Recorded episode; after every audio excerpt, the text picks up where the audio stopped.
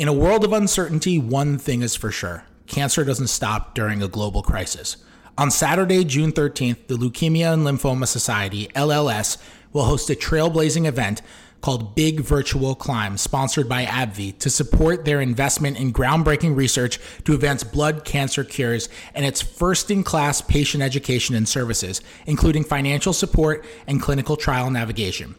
Step up to take cancer down by climbing 61 floors or 1,762 steps, inside or outside, on stairs, on the road, or your treadmill. Climb your way. Join us for an opening ceremony and then take on your climb with our heart pumping playlist. Join us on June 13th from coast to coast as we come together to climb, conquer, and cure. Register at lls.org slash big climb. Again, that's lls.org slash big climb.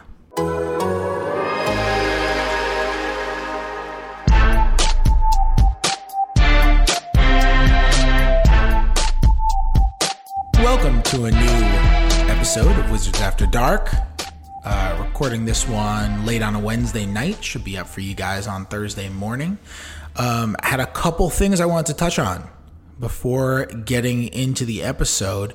Uh, first, I just wanted to introduce my producer, Andrew Schlecht, who uh, is uh, has been producing the show for a while. But I was like, Andrew and I used to co-host a podcast in Oklahoma City, and Andrew, I was like, why why the hell are you just not being on the show more? So Andrew's just gonna kind of be on the show more now, and just gonna kind of be eyes eyes and ears. I guess eyes don't listen, but ears ears listening and uh, and and chiming in and, and chiming in whenever you damn please, right? That's right. I'm really just here to be your fact checker. I think this is what this is all about. which which I desperately need. Who knows what I could say? And also just a decent reminder of how long you were at Mass Live in Boston is another one of my missions. well, well, on the show in a second, we're going to be having uh, we're going to be having Jay King from uh, obviously the Athletic and covers the covers the Celtics for us, and uh, we're going to be having Sam Packard, and th- those guys have a have a Celtics podcast for us. Anything is potable, which you can go check out. Before we jump into it, I just wanted to say um, I always think of sports as a great escape from things, and before right as around when coronavirus stuff started to get really bad. I remember I said something on the podcast along the lines of we're going to talk about coronavirus related things because that's just intertwined with everything in the world nowadays and you can't escape it, right? And so I, I, I said that I was at least going to do my best to try to keep it just to basketball because for me, when I turn on a basketball podcast, there are certain people that I'll go to and I, I want to learn about the world and I want to keep up on current events and all these certain things. And then sometimes when I turn on a basketball podcast, I just kind of want to use it as an escape. And I think with the way the world is today, um, I I still want to use that the podcast that way. Um, and so that's that's kind of how I'm going to try to conduct it from now moving into the future. That being said, I do think that when you have a platform, you have a social responsibility to use that platform to help other people. And one thing that you know, I, have been trying to, you know, if you see my writing over at the Athletic, you, you, I've been putting up stories about it, most specifically with Natasha Cloud talking about some incredible stuff with Black Lives Matter, which you can you can check that over over at the Athletic, just talking about the Black Lives Matter protests and systemic racism and police brutality and she's a huge anti-gun violence advocate and you can check that out. And uh, you can check that that story out over there because she's she's brilliant and has a lot of brilliant things to say. And and it's worth it's worth reading that. I really i barely wrote in it. I just laid out her quotes and and let them speak for themselves. And the other thing that i will say is i saw a a bunch of writers doing this and i think it's a great idea. Um, we andrew like we work in an industry like how many white people do we see in our industry Oh, a lot. a lot. It's yeah. it's just not as diverse as it's neither as diverse as it could be or as diverse as it should be. And I think that comes through in every way possible. It comes through in the obvious ways when you occasionally see people publish tone deaf things where if you think, wow, you know what, if this weren't all white people working here, maybe maybe somebody would have said, ah, this is this is not right. Uh, and then you obviously just see it in you you you don't see it in the in the subtler ways, but but it still always comes through. And mm-hmm. um, I think every one of us who works in this industry has a responsibility to help improve it. And so I think one thing that I think I need to do is um, if there are any young writers of, of any race, but but I, I know there are probably a lot of black writers who feel like, well, I don't know somebody who's a sports writer. How do I get into this? And I just wanted to say, like, shoot me an email. I have students who email me all the time, and I always love it. My email is fkatz at theathletic.com and like shoot me an email and tell me you want to be a sports writer and I will talk to you. I always respond when like students or young people who want to be sports writers, like I always respond. So no matter who you are, like know that you can you can reach out to writers and you can find you can find that mentor. And I am happy to talk to people. I'm happy to put people in touch with people. I'm happy to read people's work and give them my thoughts. Like I am incredibly happy to do that and I think we should all be committed to turning this industry that we're in, which is way too white, into um, a greater reflection of what the world is and what our country is. So definitely take me up on that. If you want to be a sport, anybody, anybody, if you want to be a sports writer, shoot me an email, and I'm happy to talk to you about stuff, and and we can uh, we can chat. Andrew, anything uh, anything to add here? Should we uh, should we jump right in? No, I, th- I think that in in a lot of ways, I think everybody wants change, but I think we also have to step back and think, what is something that I can do? And I think that's that's a really great way to be able to just promote change yourself. Uh, a way that I know is donating funds to organizations that are doing the right things, but realistically, myself, I think that that's that's a great way. Is how can I help diversify the field that I'm in? to where we're not having these issues where we're at. You know, you can you can try to make sure you're taking care of your area, making sure that people know. Uh, really, just a, a way to just love each other and to respect each other in in the ways that it's supposed to be. You know, I didn't bring you on here to have a yes man. You didn't have to. I mean, if I were to, to if, I, if I, were hard. to tell you that you're doing the wrong thing there, I don't I don't know that you want me to be on here either. That's that is very true. If you told me I was doing the wrong thing, you'd be gone real quick. Um, but yeah, to the protesters out there, like keep fighting the fight, man. Yeah. It's awesome. Uh, and now here is one hour of total meaninglessness in basketball podcasting a crossover episode today. We got Wizards After Dark merging with Anything is Potable. I'm Fred Katz. I'm the host of Wizards After Dark, and and on a on a on a force uh, quad screen, whatever it's called, quad in box. front of me. I got a uh, I got I got my producer Andrew Schlecht. What's up, guys? And then I got the Anything is Potable gentleman yeah, you're not gentleman. You're not respectable enough to be gentleman. But there's a, that is a that is the truest thing you've ever said. that that's I would, say, I would say I'm half a gentleman. I don't think I'm full gentleman, but on the scale, I don't want to be lumped in with Jay. We got one scumbag and half a one and a half scumbags. Sam, I'm not used to uh, you being on a podcast without you screaming at the beginning. So I can scream anything is potable if you if you want. kind this of is what happens. I have a natural reaction where I go, anything is potable, and I immediately throw Steve Holt arms into the air, and it's just I those are those are Johnny Drama arms. The victory. I, try, I, try, to get more vertical for the Steve Holt, but yeah, yeah. that's that's what our podcast is like. Yeah, John, Johnny Drama never fully extended because he had to flex his biceps during, and you can't flex the biceps during the during the full extend. It's got to just yeah. be like the forearms vertical. Pretty much. That's like it. Well, it doesn't have to be anything. That's just what my body does when I scream. Anything is potable. It's just like it's the natural reaction. Well, that's it for the podcast, guys. that's, that's done. That's done. So, so today we wanted to talk about what the heck there's going to be with fans, right? And and I I kind of thought it would be fun with there being no fans in Orlando, with Orlando looking more and more like it's going to happen every day, and I think we can just assume that it will at this point, even though there's not an official deal yet with the NBA and and Disney. There are going to be no fans. And I thought it would be fun if we all got together and just threw out the craziest ideas we can have for making games with no fans fun. So so everything is on the table. Like even if it's completely unrealistic, let's just throw it out there and and and get everything on the table. Fair? Yes. Good, good. ground rules.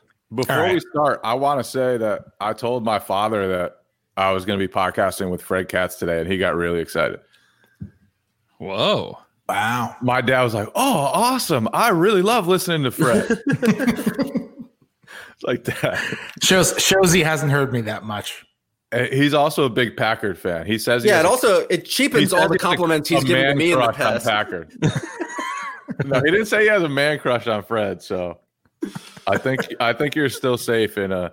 Your dad hasn't seen my mustache yet, though. That is true. He would be very, very disgusted by that mustache. so your dad was a huge fan of what Fred Fred's work for his long stint in in Boston. Yeah.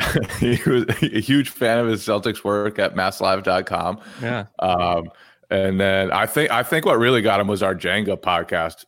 After after we played Jenga one time, we just argued with each other about our our Jenga game. and that that was like the entire podcast that we had with with me, Fred Katz, and Chris Forsberg. So I, I think that's when my dad fell in love. You didn't even give all the details of that podcast. That podcast, we went to a bar in Oklahoma City. We we played Jenga at the bar. Like full size Jenga, not the little yeah. one, the, the full size. oh no, no, no. This is adult Jenga. Um, we were basically building a building inside the building. And we got wildly competitive about it. Then ordered pizza to your room at three in the morning yeah. Shock, shockingly, the three in the morning pizza was not poisoned. Waited How many men pizza. showed up? Yeah. Five men delivered it. Ordered pizza at three in the morning and recorded like a 2 a.m., 3 a.m. podcast in your hotel room at the Renaissance Hotel in Oklahoma. City. I had a suite. They upgraded me to a suite. I remember we were in the suite and and berating each other about our Jenga performance. Could not have talked less about basketball on that podcast. Seven people listened, and all of their last names were either King or Katz. I actually, I think people actually enjoyed that one because we were, we were probably at least a little um, buzzed. We were. I'm we glad were someone def- finally said it. We were definitely not interested in talking about basketball even slightly, and we just had a great time. And my my dad, I'm telling you, he fell in love. That's the magic we're trying to recreate here, folks. You know, just uh, talking about things that are not really basketball. Zero basketball, please. We should play virtual oversized Jenga. We said any idea, no matter how infeasible, is on the table, Fred. So we we invited dumb dumb ideas like that when we started this exercise. That's true. Have like two people play, like live stream two people playing Jenga over the big board in the stadium while the game is going on, and What's have them cheer based on Jenga. The jumbotron is like it's entirely a fan based content thing. It's it's focusing on the what? fans. Here's and I'm thing. a guy who pays a lot of attention to the jumbotron during Here's the game. The thing. This is going to be a small arena in Orlando. This isn't going to be an NBA arena. There no probably won't be a jumbotron. Can you have the playoffs without a jumbotron? so here, here's my follow up. Should they play music? Like, how important is music in the game to the TV experience versus the fan experience? Should they play music? Absolutely not. It would be so creepy to just have a song with no fans. Like it's one thing, I think it's annoying anyway when places play music during action, but when you have the music and there's no fans to to balance that out, it would just be so creepy. And then the only the only exception I would make is if it's the NBA on NBC theme song. Then, over and over. then they should just have that on loop. Yeah.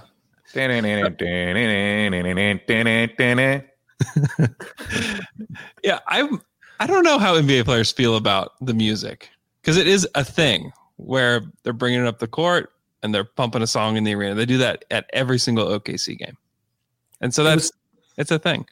It was probably three years ago, three years ago, maybe something like that. The the Knicks did a half where they didn't play music for the whole half and they were playing the Warriors. This was at MSG. They were playing the Warriors, and Draymond Green came out after the game and like killed it.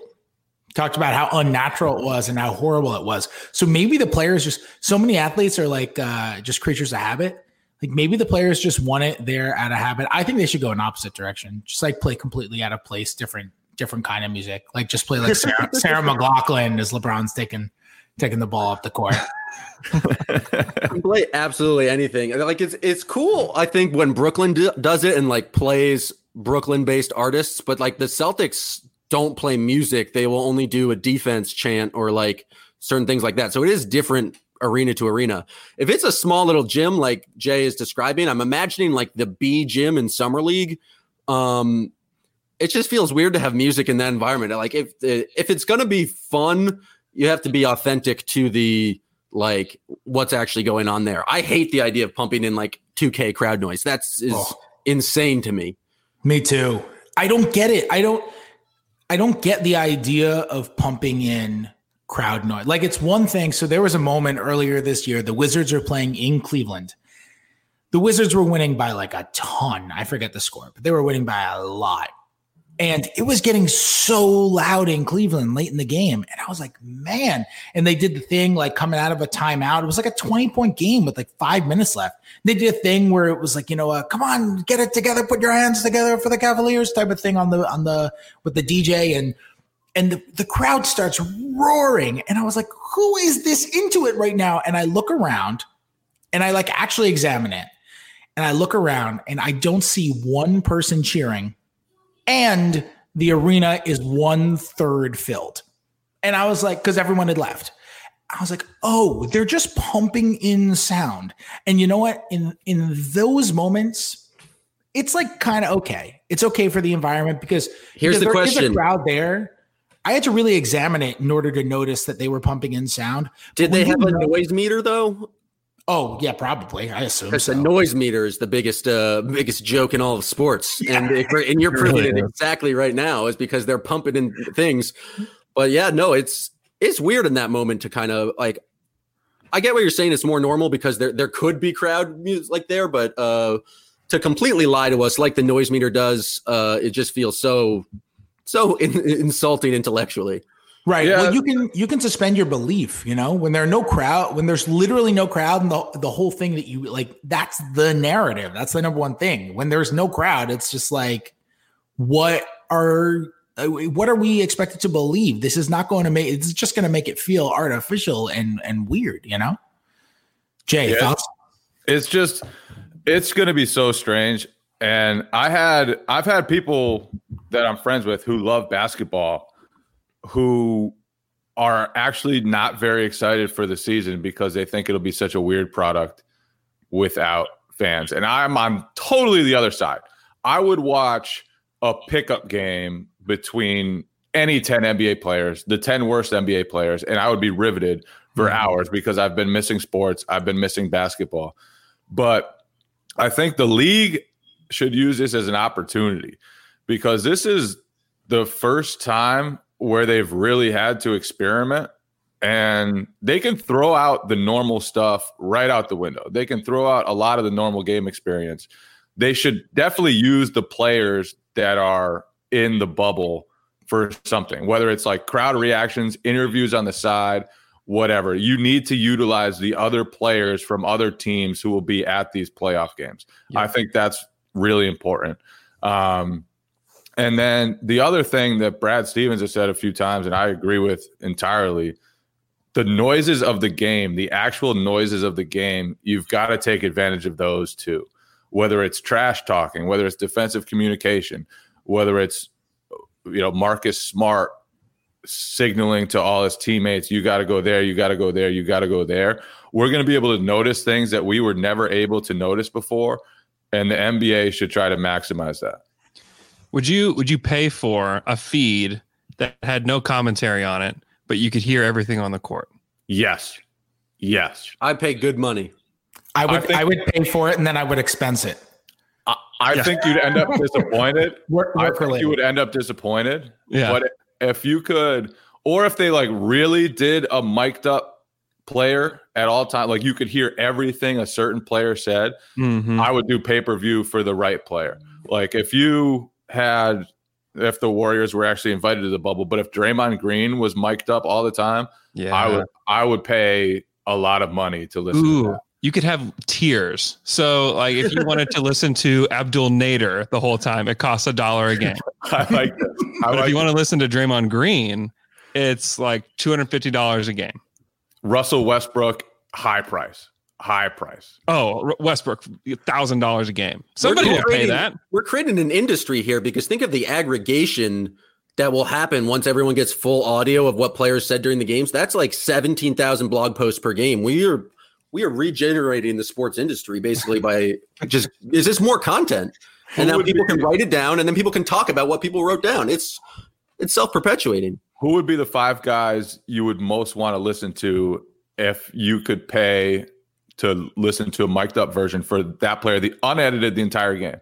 Of of the 22 teams in the bubble or any Yeah, got to be 22 teams in the bubble. because Draymond would would definitely be up there for me. Yeah, Draymond is way up there.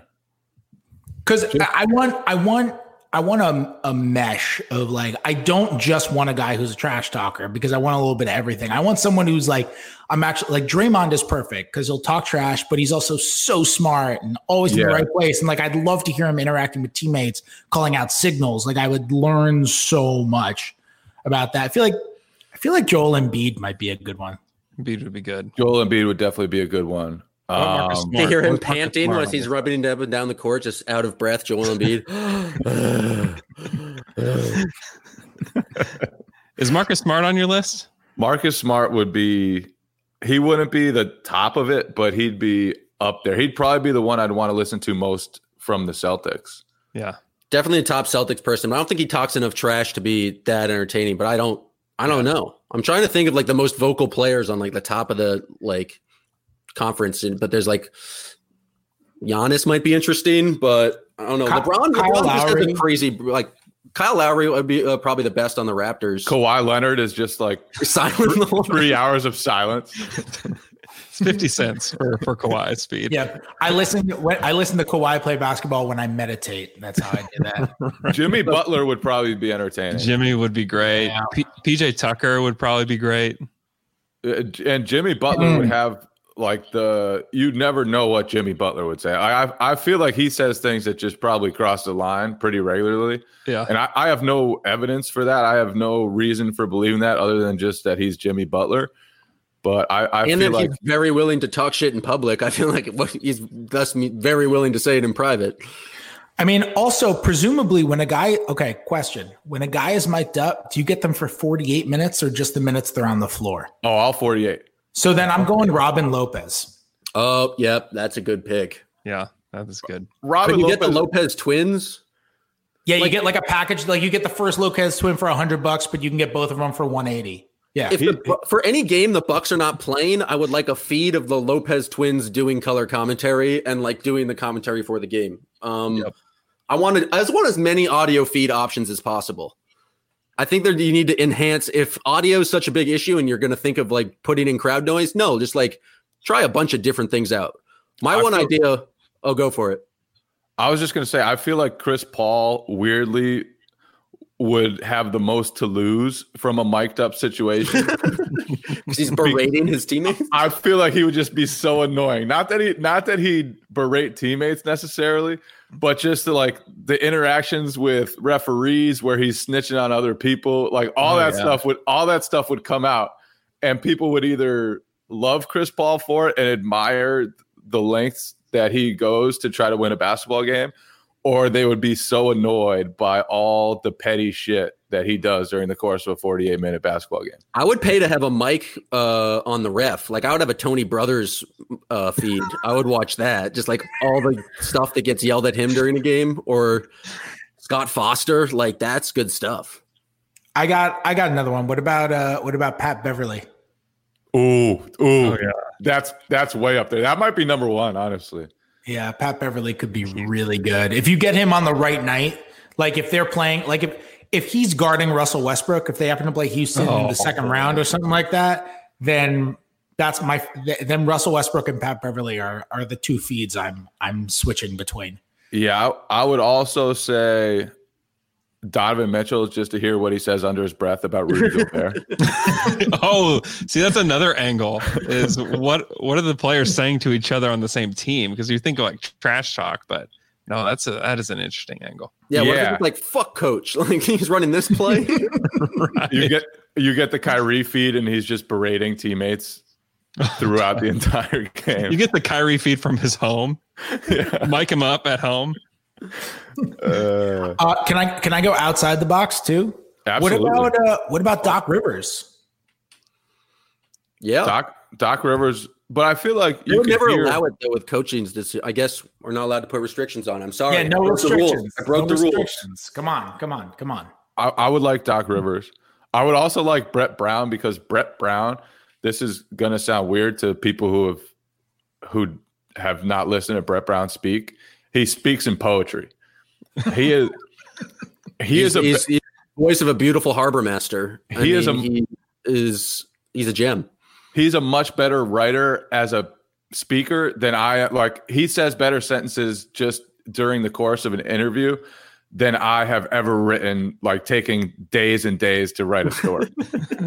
Yeah, Jay, And- Jay, I can't imagine why you're not writing good enough sentences when you said say he says better sentences. can't, can't can't imagine why you're not saying such elite sentences. Because he's no Brett Brown, let me tell you. because Hey, uh, hey, what about what about Dion? What about Dion Waiters on the Lakers? Ooh. D- Dion would be classic, but I feel like here, here's the, the drawback to Dion. See, I'm not sure he's going to feel comfortable enough with the Lakers because he's never been teammates with those guys. Yeah. Like, and so that that's a difference. If he was fully comfortable and just being Dion, then yes, I'm with you. But I'm not sure he's reached that level of comfortability with his new team. That's true. We need 2016 Dion. Chucking Dion, yeah. I would go Rondo. Rondo seems like he's a, a pest and would Oh, really willing to say anything at this point. And my Chris Paul stance goes the other Yes. way if he's against Rondo. If they play the Lakers, then Rondo Chris Paul is is much is must mic'd up.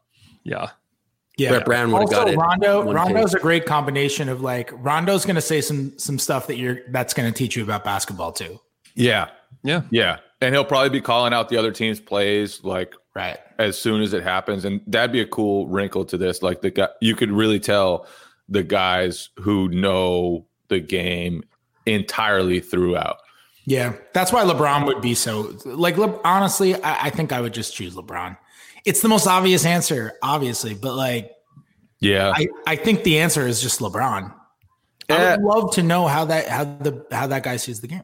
the the brain would that part would be cool but like i feel like w- he doesn't have the personality that some other guys do and he's never going to get into a beef he's never going to say anything too wrong to a teammate like i feel like you'd be missing out on some things if you choose lebron even though seeing how his brain operates would be majestic You know what I you know what I wish they would do? I I would love it if they just let in three fans. And the three fans were Jamal Crawford, Raymond Felton, and J.R. Smith. And those guys just screamed at the players the whole time about how they're better than all the 15th. I like that. And then then you get to see Raymond Felton, see what type of shape he's in these days. You never know. Like he he could be he could be huge these days now that He- he's no longer in the league. He's in Edmond, OKC. Somebody saw him the other day. Somebody I- I know saw him the other day going into like Walmart or something. How's he looking? He's he's looking okay. I think he's he's still got he's still got some hope. Still got some hope. You know who would be the worst for mic'd up is Paul George. I think he would be the absolute worst. Does he just I would- not say anything? I was gonna say anyone on the Pacers, and then you chose someone who used to play for the Pacers. I don't know No, why. you know like, the, the poor? Pacers, the poor Pacers are really good, but they're just so damn boring. They They're are. just really, really, really boring. Mhm. And I don't think like there's not one player on their team I th- think I would care to listen to over the course of a game. Of the really, really good players who are in the bubble, I actually think Andrew. I, I agree with you on your sentiment, but I actually think the absolute most boring one would be Domantas Sabonis. Yeah. I can't remember anything I've ever heard him say. I don't. Does he speak? No, not really. He he he really just says things and he speaks in three to five word sentences. Is this a language barrier thing? Are we just being bullies right now? No, it's a personal choice. Personal choice. It's his personality. He says sentences too. Yeah. yeah. He's just So very actually- nice, like just too nice, probably. Malcolm Brogdon could be a sleeper in this. Uh, no, Okay. no, no, no. Malcolm Brogdon is not. no, He- Just, he's uh, a- just it's gonna a He's a flat no. really smart guy. I would listen to him speak about a lot of different topics. He is v- very, very bright. The last thing I would do is want to listen to mic'd up Malcolm Brogdon during a game. Um, there's there's one more Celtic. Would, would I I know he's Jay's favorite. Um, what about Enes Kanter? Enes, No, no. Enes, What about Steven Adams? Steven, Steven Adams, Adams would be up, way up there. Steven would be Adams great. would be way up there. Steven would have a lot to lose, though. I feel like because he I he feel doesn't. he wouldn't care. No, I Yeah. don't know saying, what, would what would care. he have to just- lose? Now I even want more. You're teasing me with a Steven Adams mic'd up talk. Well, I just don't know that all the fans know uh, about the colorful language that he uses on. That's on the exactly what I want to hear. Oh, that's why people fall in love. I I agree. I agree. He becomes less family friendly because he's very very family friendly here in OKC, but he may go up a level to everybody else. Damian That's Lillard would be interesting too, because I feel like, especially in games that matter, he tends to go at someone on the other team, and his his shit talking level would be high. yeah. I- So I- I- so yeah, what were you saying, Jay? no, I would just I would just be all in on the the Damian Lillard experience. There are a lot of guys I would listen to Damian would be mic'd up. Yeah. I like how and the NBA is going to give us like five. three of them. Yeah, we gave we gave so many players. It, was Yeah. just like we really want to hear the mic. Like we want to hear these players talking. The NBA is going to be like, we got thirty seconds of mic rim, like rims on the mic, and it's like here's a snippet you should get excited about. And it's like, well, that's nothing. And then, then they're going to Yeah. pump in 2K noise and like play the latest Imagine Dragon song.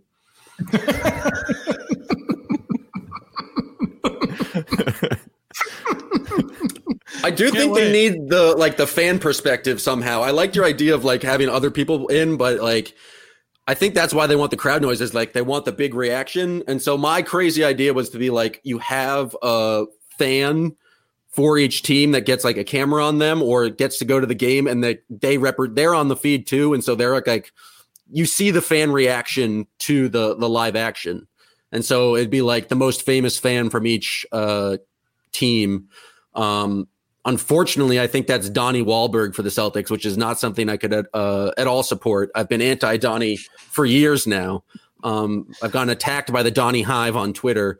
Um, but I just think it'd be fun to have like celebrities there being like, oh, and just like react, like, because you want the reaction to the cool, like, dunk that just swings momentum or like something like that. You want that, like, fan element in there. Hey man, for the Wizards, it would be like Wolf Blitzer. So things could be worse. Pretty cool. I I like the idea. I like the idea of one fan. I, I actually like I saw somebody float the idea of and and I like this. I saw someone float the idea of having like a group of like 30 or however many is viable fans on Zoom. And then you put Zoom up on because there is like a big board or something like that there. I don't know if it's a full on Jumbotron, but then you put the Zoom, you stream the Zoom with the 30 fans or 40 fans or 25 Did, fans. did you watch the many it is. NFL draft? Ye- part of it, yeah. Because that was the corniest thing I've ever seen. when when they had the fan reactions, and it was so stupid because the well, because fans, that's just a that's just a bureaucracy that's televised. I think it's like they're not reacting to actual events; they're not uh, reacting to a an announcement.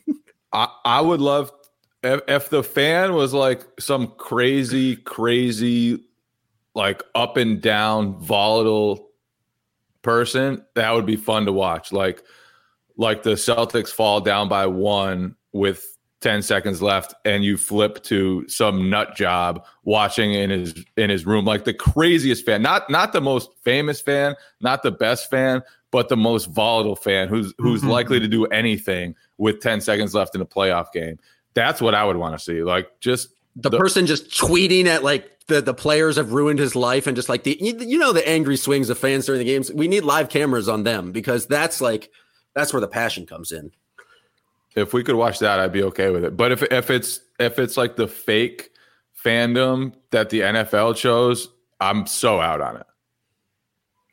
So this I mean, would be broadcast could, like in the arena. Like, what's the idea? Well, what you I'm, do, I'm imagining honestly, on television. I don't in the arena. Just seems weird.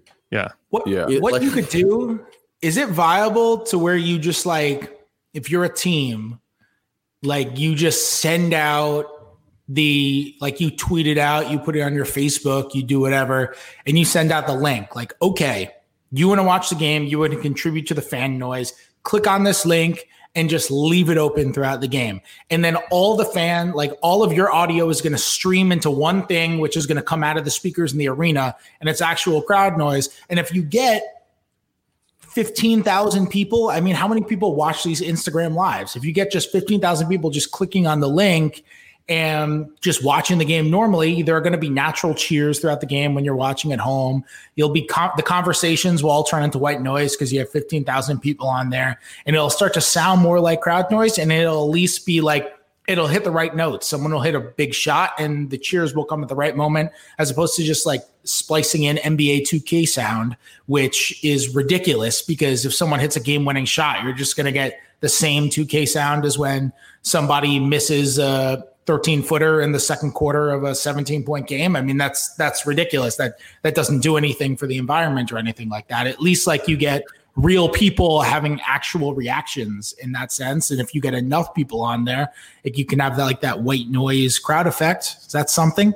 I think you're massively overestimating the speed of sound that can travel over technology. Whereas, like, a play is supposed to happen, be transmitted out to everyone watching the game, and their live reaction, that noise is going to come back in. Like, you, I like the idea. I just think there's like one big step that you overlook before you suggest. You'd have this big cheer, like just while a team was like s- setting up on defense. Like right. there would just be a massive cheer or like like groans from the crowd while That's nothing true. was going on. I just also like, why would like fifteen thousand people in your ear like it? That just sounds stressful. Like it that, be it'd be like the movie Uncut Gems, or it's just no, like constant you don't, noise. It's, you don't have to. You don't have to listen to anything. There's there's no output on the link. It's going. It's go. You're you're contributing to the sound. There's nothing for you to listen to in that link. I would be horrified that like that like whatever corporation sponsoring the link would just be spying on me the whole time I had the game and recording. Oh, they would be. Thing. And people yeah. would be hacking it and people would be saying ridiculous things. And if you could ever get that one moment where everyone else was silent and you could say the one thing. Um, uh, I know. That's what I was just thinking of. It's like, how can you control that? I don't know. There, I think there's ways for which the teams can try to like bring fan bases together. I think like the idea of a Zoom call, it's just the, the whole part of syncing it up live is uh, pretty difficult. How do you guys feel about um, like in in Taiwan they've had baseball, some leagues they have soccer, in Korea they've had baseball. They've they've done like stuffed animals. They've done they've done uh, blow up dolls. they've done they've done all these ridiculous things. I think they did like cardboard cutouts of people. Yeah. Where do you stand on on those? That's an absolute no from me. What the fuck is the point of having inanimate objects in the crowd? Sightlines, Just, bro. Sightlines. Sight. Oh, I, I can't wait to see a blow up doll in the stands. Like, awesome. That that's just what I wanted to see when I tune into an NBA playoff broadcast. Like, no, no, this is that is an absolutely a bad idea. What it's about? uh, I think Disney people characters? are. I think people are overreacting to how different the crowd is going to look. It'll just look like a Miami Heat crowd in the first quarter. Ooh, classic. Are we overrating how much the crowd plays into this? I mean, these guys play basketball not in front of a crowd all the time. Do they really? Do you think that they really need a crowd? When I play 2K and I'm in the Boston Garden, a little A plus for atmosphere comes up in the corner, and you're going to tell me that means nothing? Just asking, just asking the question. I, right, I- I think I think the biggest part is home court advantage. Um, but like there are seven games in a playoff series. Three are on one home court, three are on the other. It's that one extra game that the home court advantage will be different. So if, if a game seven happens, it will matter that there's no crowd, that a team's not in the home court. But other than that, I, I don't I don't think it'll matter that much. I think players will have I think from a playing perspective, it'll be pretty similar.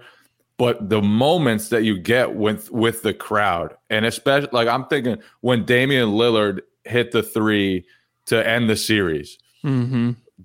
both threes to end the series. But when he hit that, the the joy and the atmosphere is unrivaled. There is nothing like that moment. And part of it, part of watching it is seeing everybody experience it at the same time. Mm-hmm. And that's just that's just not going to be there anymore. It'll be more like an Well, you get 15,000 people in your ear at the same time with Fred's idea. but 10 seconds late. So Damian Lillard would hit the shot, and then 10 seconds later, you'd hear 15,000 screaming Portlandians. We're we're working on the technology to bring it. seconds. we've we've got it in we've got it in route. Um, I I'm curious about two things with the fans. I want to know number one, like Jay, you mentioned home court advantage, but like what is really home court advantage? Because there's the travel side of it, and then there's the environment, the environment side of it, right? And I'm I curious. think, number I one, think there are I think there are studies that the biggest thing is that the Is home referees. crowd impacts the referees. yeah, so I'm curious about that. The other thing I'm curious This could about, be the best refed playoffs of all time. For real. is is everyone going to shoot 85% from the line or better? No, everyone's going to shoot very shitty from the line because they haven't touched a basketball in years. Oh, we, we've got we've got a female in Schleck's feed. oh, we've, Hey, got, we've a got a kid. kid. We've, We've got, got a kid. kids. We've got kids running in. the Schleck family has has returned. yeah.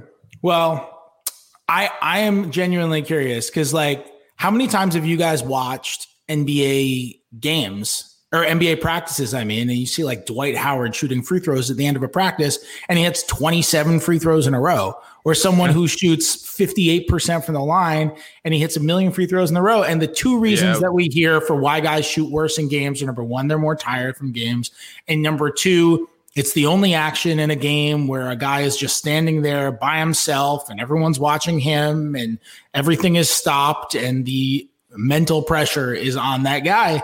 And But the I'm game sure- intensity would be the same. Like he still has to hit the hit Here- the free here's throw my for them reaction. to get the point. is Like, it though? Is it have- really the same? Have I if don't it's the had- NBA playoffs and they're like, man, you need these two points to it's- tie the it's- game. It's absolutely the same. Have you ever like after a practice sat there and your coach your coach had you shoot two free throws, you had to make them both or else your team would run. And you're sitting there in a wide open gym. There's there's nothing like that pressure of sitting there in a wide open gym. The only people that care about you making the free throws are your teammates. That that that's real pressure. I, I don't think the fans have anything to do with that. I think it's mm. just the the game pressure itself. Well, I think there's game pressure and like it's the fourth quarter and there's seven seconds left and you're down two and you're at the line, you have to make two. That's not what I'm saying. I'm saying second quarter, 12 point game. You know, so and so's Giannis is at the line. He shoots 61% this year or whatever the heck it is, like way down from before. Is is he all of a sudden going to be a 75 or 80% free throw shooter now? Like I just hmm. I I think it's viable. And I'm sure it's different for different people, but I bet you there is somebody who is normally a terrible free throw shooter who's going to start making a bunch of them. Well, that's the thing it's going to see is like how like some guys it feels like they feed off the crowd, and like I've been under the belief that like role players shoot better at home during the playoffs just because like they're in that like more comfortable zone, and so we're going to see like it's going to be incredibly small sample size. But I'm ready to jump to conclusions about like who needs the crowd to play well, or like who can just like play in any uh, situation. But it's gonna i think it's there's no it's kind of interesting because we're controlling for everything by having it all be in the same um gym. So you're just like removing the home road variable and it's just like it will teach us about certain players and just like how if whether or not they're good like how much the home environment like actually impacts their like positive psychology things like that. So it's going to be interesting. I just I have no idea. I have no idea how it's going to change things. I am a i am an idiot. I think you're saying Andre Roberson finals MVP is what you're saying. I think it, is he bad at home or bad on the road? Oh, he just can't shoot. But maybe maybe it's just been Maybe he's scared of crowds. Maybe he's It's been the hands agoraphobic. Agoraphobic. I, I want to see them do an AAU type of thing. Like in all seriousness, I would like to see them do an AAU type of thing. And since they're all playing in the same arena, I feel like this like- this whole thing is an AAU type of thing, right? well, well, what I want is like, all right, you've got Wizards, Magic. Well, that that would only be a play out playing game. So let's say you've got you've got Magic Bucks playing in the first round of the playoffs, right? And they've got the 5 p.m. game. And next up at 8 p.m. is the Lakers are playing the Grizzlies. Like when when that Eastern Conference game is going, I want the Lakers and Grizzlies in the in the crowd. I Like think in the stands happen. watching the game I think And- that'll definitely happen, right?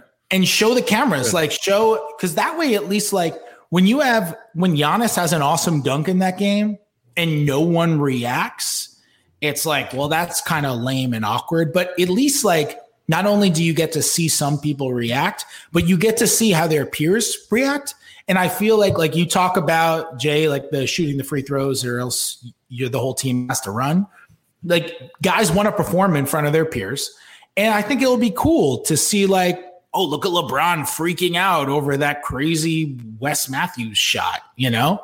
Like I think scenarios like like that could pre- that could present some cool fan scenarios if you just have the teams that are coming on next watch and then like go to the locker room in the middle of the third quarter or something like that. Yeah, this will be the first and only time guys will ever be able to watch other playoff games inside the same building while they're in the playoffs. Mhm. And I th- I think that could be a really really cool thing. Like you could it it would be funny too if like I don't know, like the the Celtics and Sixers are playing in the first round and the Raptors are openly rooting for the Sixers because they don't want to play the Celtics or something like that. Like that would be mm-hmm. hilarious. It w- I don't think that would ever happen, but I would love to see shit like that. I would love to see the pettiness of players really thrive during this AAU type environment. What's the social distancing policy? So would it have to be like 12 guys all six feet away, or like once they're in the bubble playing, like they can sit near each other? You guys listen to the podcast? You guys listen to that? It's it's one of our baseball podcasts. It's great. Anyway, Brandon McCarthy, if you remember him, former major leaguer, made the point about this in reference to baseball. And it was a good one. It's like baseball's trying to come up with all these different ways you want to like you you should have to sit sit in the dugout, right? You have to be certainly spaced out when you sit in the dugout. And then like they're just going to go into the clubhouse and be on top of each other in the clubhouse. Like so much of that stuff is just for appearances. It's like, okay, so we're going to make the seats on the bench really far apart. Oh, and then you can all go on the floor and jump on top of each other for two and a half hours. Like, is the fact that the benches are one seat apart really making a difference when you're going out there and playing basketball against each other once you're off the bench? Like, it's ridiculous. You're rubbing up against each other and jumping on each other and bumping with each other. It's like it, it is it is the worst sport for coronavirus I could possibly think of. You are mm-hmm. indoors, you are wearing as as limited clothing as you could that would be like socially acceptable. You are sweating on each other. You're talking and screaming constantly. Like it's it's it is the worst. It is like if mm-hmm. you wanted to have a group of people spread coronavirus as quickly as possible, you would ask them to play basketball against one another and then go into a smaller room and sing as part of a chorus. And those would be the two ways that you would do it. So it's like, and all they're going to do is bring out a national anthem singer and then play a basketball game. And it's like, you're really worried. Like, it's nice to consider, yeah, okay, take the precautions that you reasonably can and put the seats a seat apart or whatever you're going to do. But it's like, you're playing basketball against each other. Is it really going to make that big of a difference if you seat sit a seat apart, you're still going to be jumping on top of each other for two hours. So like all that stuff, I'm like, if you're playing basketball, you're accepting the risk anyway. Are they going to bring in one anthem singer to just sing the anthem at every game? Do they even have an anthem at every game, or do they just do an anthem for the first game? Because there are there are That's some like high school tournaments and stuff that just go one. Mm-hmm. Also, I, the uh, anthem takes on a whole new meaning right now. Uh, Yeah, okay. with like kneeling and things like that, and so that's going to be a real political decision made by the NBA. Um, but I have no idea how they're going to handle that. You could stream it in. Or you could just have like they're going to be essential workers. Like they're going to have people working in the hotels. I imagine they'll have a grocery store. Like Jared somebody- Dudley sings it every time. somebody who works there, somebody who works there sings. I think they need to use the other players as like all the other entertainment, like sideline. Like you've we've accepted that they're all going to be on top of each other. So I agree with you, Fred. It's like presumably these players have tested negative and don't have the coronavirus, and so like being close to each other shouldn't matter after that. But uh, like Jared Dudley should be a sideline reporter, like interviewing uh, a coach on another team, or like something like that. Just or I like the idea of players interviewing You're- other you're- players after games. I You're mean, like, talking about are you players only there? broadcast. Haven't you learned from the players only broadcast? Tucker? They're not there interacting with the players as it's going. I'm just saying we've we've got to get rid of the players only broadcast. I mean, we got to get rid of C Webb, but like, uh, there's things things can be improved everywhere. You could have Victor Oladipo on retainer for the national anthem. retainer. Yeah. Just have Oladipo sing national anthem. I, Jer- Jerry Stackhouse, I think it was the year he his last year in the league when he was playing for the Nets. He sang Yep. the national anthem before a Nets game. So you just Was, have he, was he any good? uh, he was he was fine. I mean, he's not going to get a re- he's not going to get a recording deal, but for just like a normal dude, he's got a very nice voice. Mo Cheeks. You think Mo Cheeks will do it again? Or when he helped Yeah, that girl? Mo Oh, yeah. Cheeks. That was a legendary moment when Yeah. Mo Cheeks. I mean, she just spaced out. That little poor little girl just spaced out. And Mo Cheeks, he came to the rescue. That was like one of the nicest things you'll ever see. Just just a man in the heat of the moment, just deciding he was going to lift up a little child. It was awesome. That was awesome. great. That was great. Anybody else? James Jones has a really nice singing voice. I imagine he'll be there. James Does he? Jones. Yeah, yeah, beautiful voice, Beautiful. gorgeous, I'm stunned. I. James Jones, he he's kind of a, a jack of all trades type, huh? Like he's a a fierce m- mixed martial artist or whatever he is. No, that's James Johnson. oh, I'm I'm, I'm mix, mixing up my James James Jays. James Jones isn't even in the league anymore, bro. Well, he's the GM of the Suns. Yeah, fair.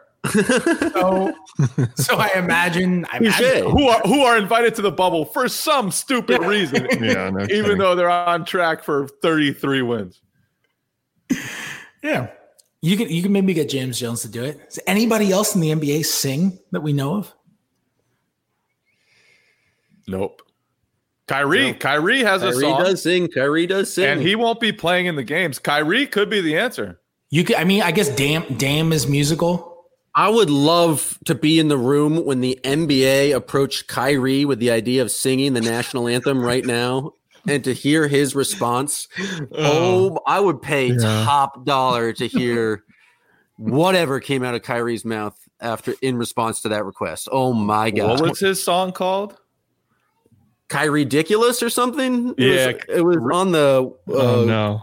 What's the movie he made? I It wasn't that it. bad. No, it, it was a wasn't that bad. It was a bit of a bop. It was on the Uncle Drew soundtrack. It's a bit of a bop.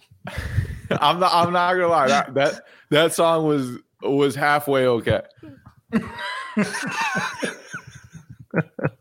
I mean, there's there's got to be some player in the league who just like we have no idea and has a great singing voice. There's got to be someone. Someone in that bubble has a great singing voice. We just gotta. So we're also just gonna turn the bubble into other reality shows. So just like, all right, now that's American Idol. Who is the best singer?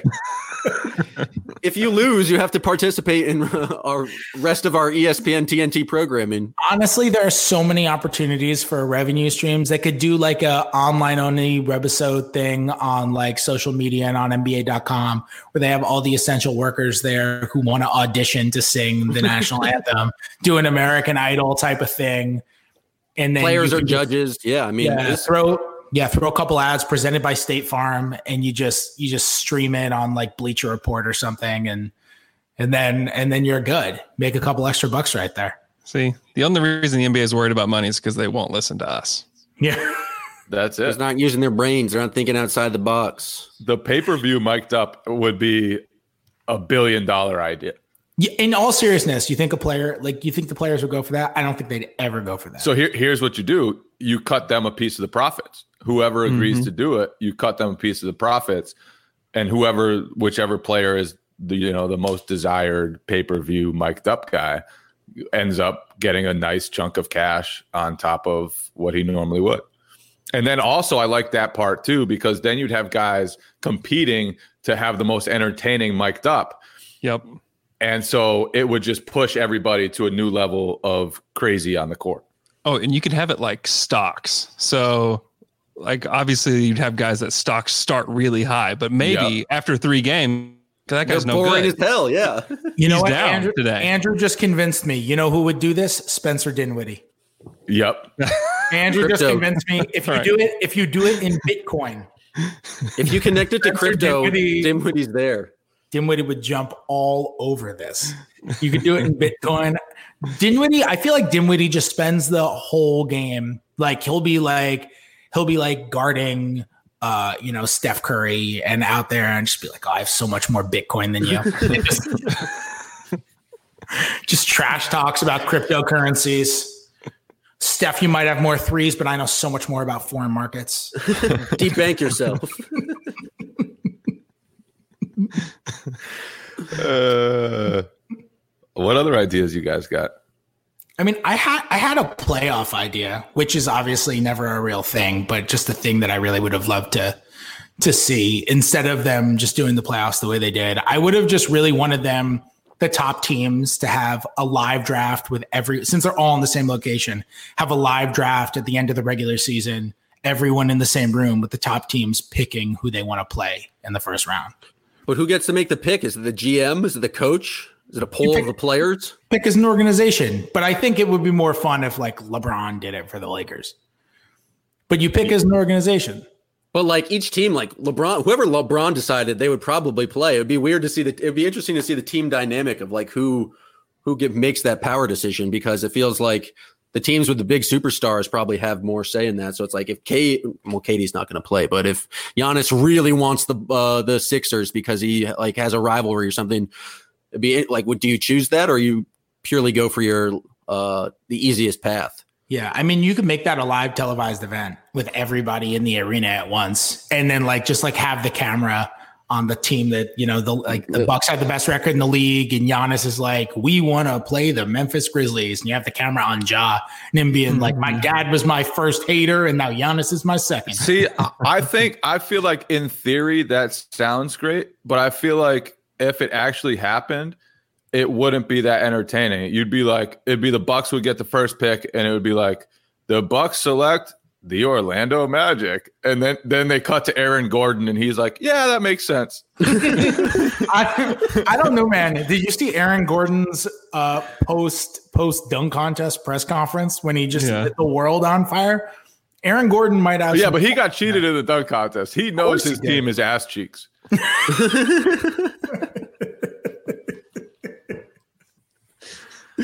Fair.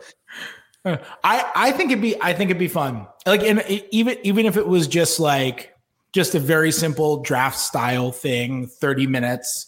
The the eight top teams draft, or it's really the seven top teams, and the eighth team gets stuck with whoever is the remaining team. But the seven teams, top teams, draft who they want to play.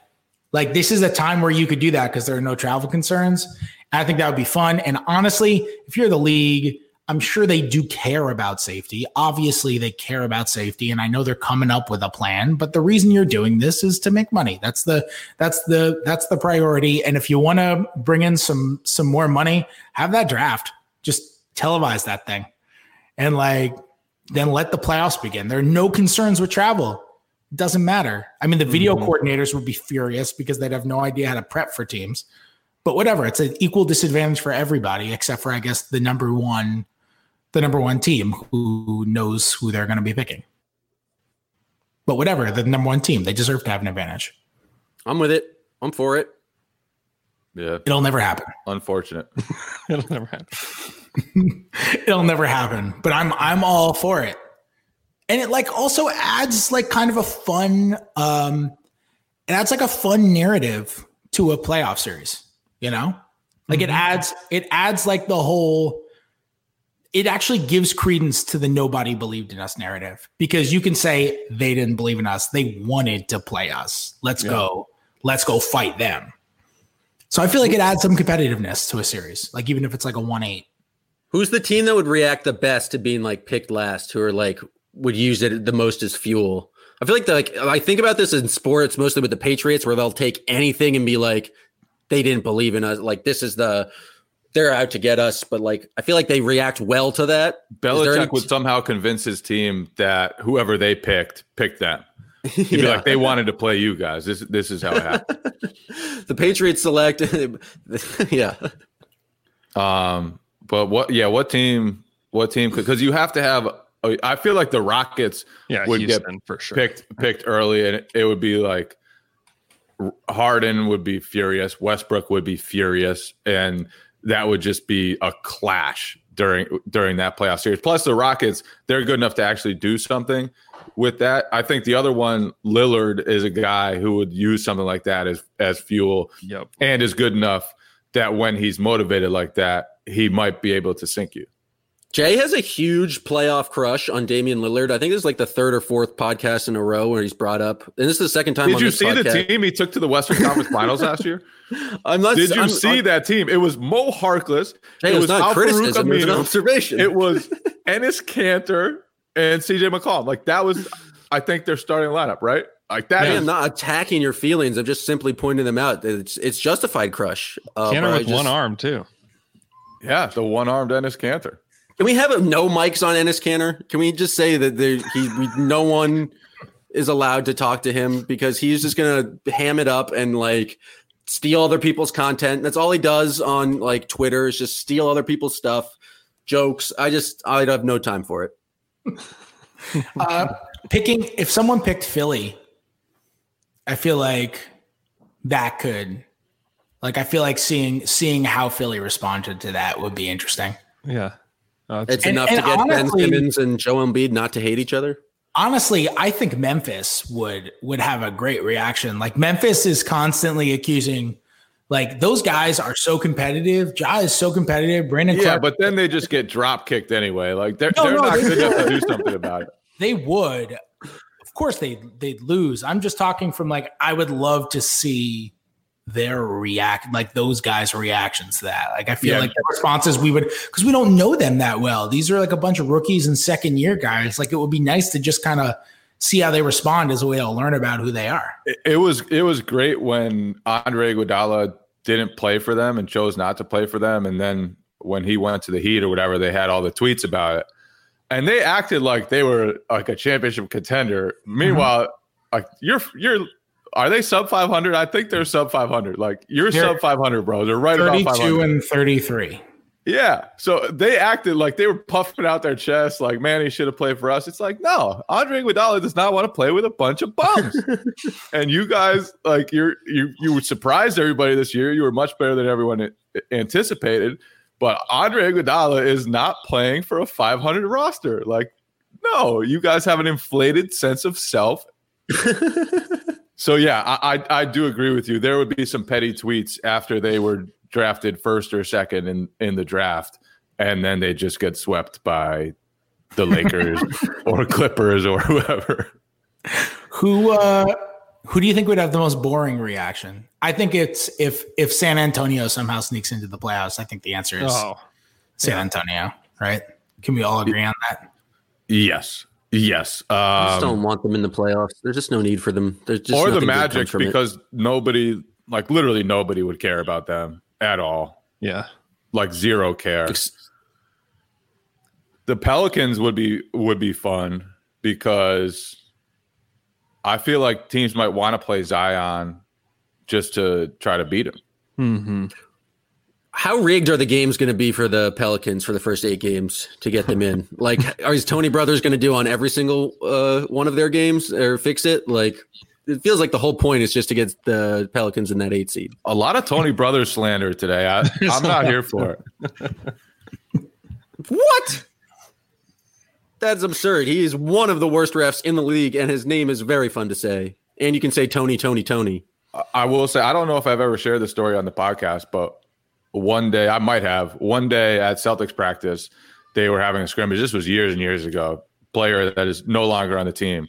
Um, one of the coaches was was refing, made a terrible call, and the player who shall not be named said, "Man, you're acting like Tony Brothers out here." it, it was it was fantastic. It was fantastic. One of my favorite moments of practice. That's not Tony Brothers slander. That's Tony Brothers hearsay. So um, I'm glad we could d- address that. Yeah, that is the Tony Brothers truth. All right, guys. Anything to plug before we uh, wrap up? Nope. Nothing. Literally nothing. Uh, large scale criminal justice reform. Uh, the defunding of the police is what I'm going to plug right now. Wow. That is quite a topic to just throw in at the end. I of the told you. podcast. I'm It's a I'm, re- personal belief. um, I'm really glad that we've spent uh, this entire podcast on such uh, you know serious and important issues in in these vital times. You got to hear Yeah. both sides.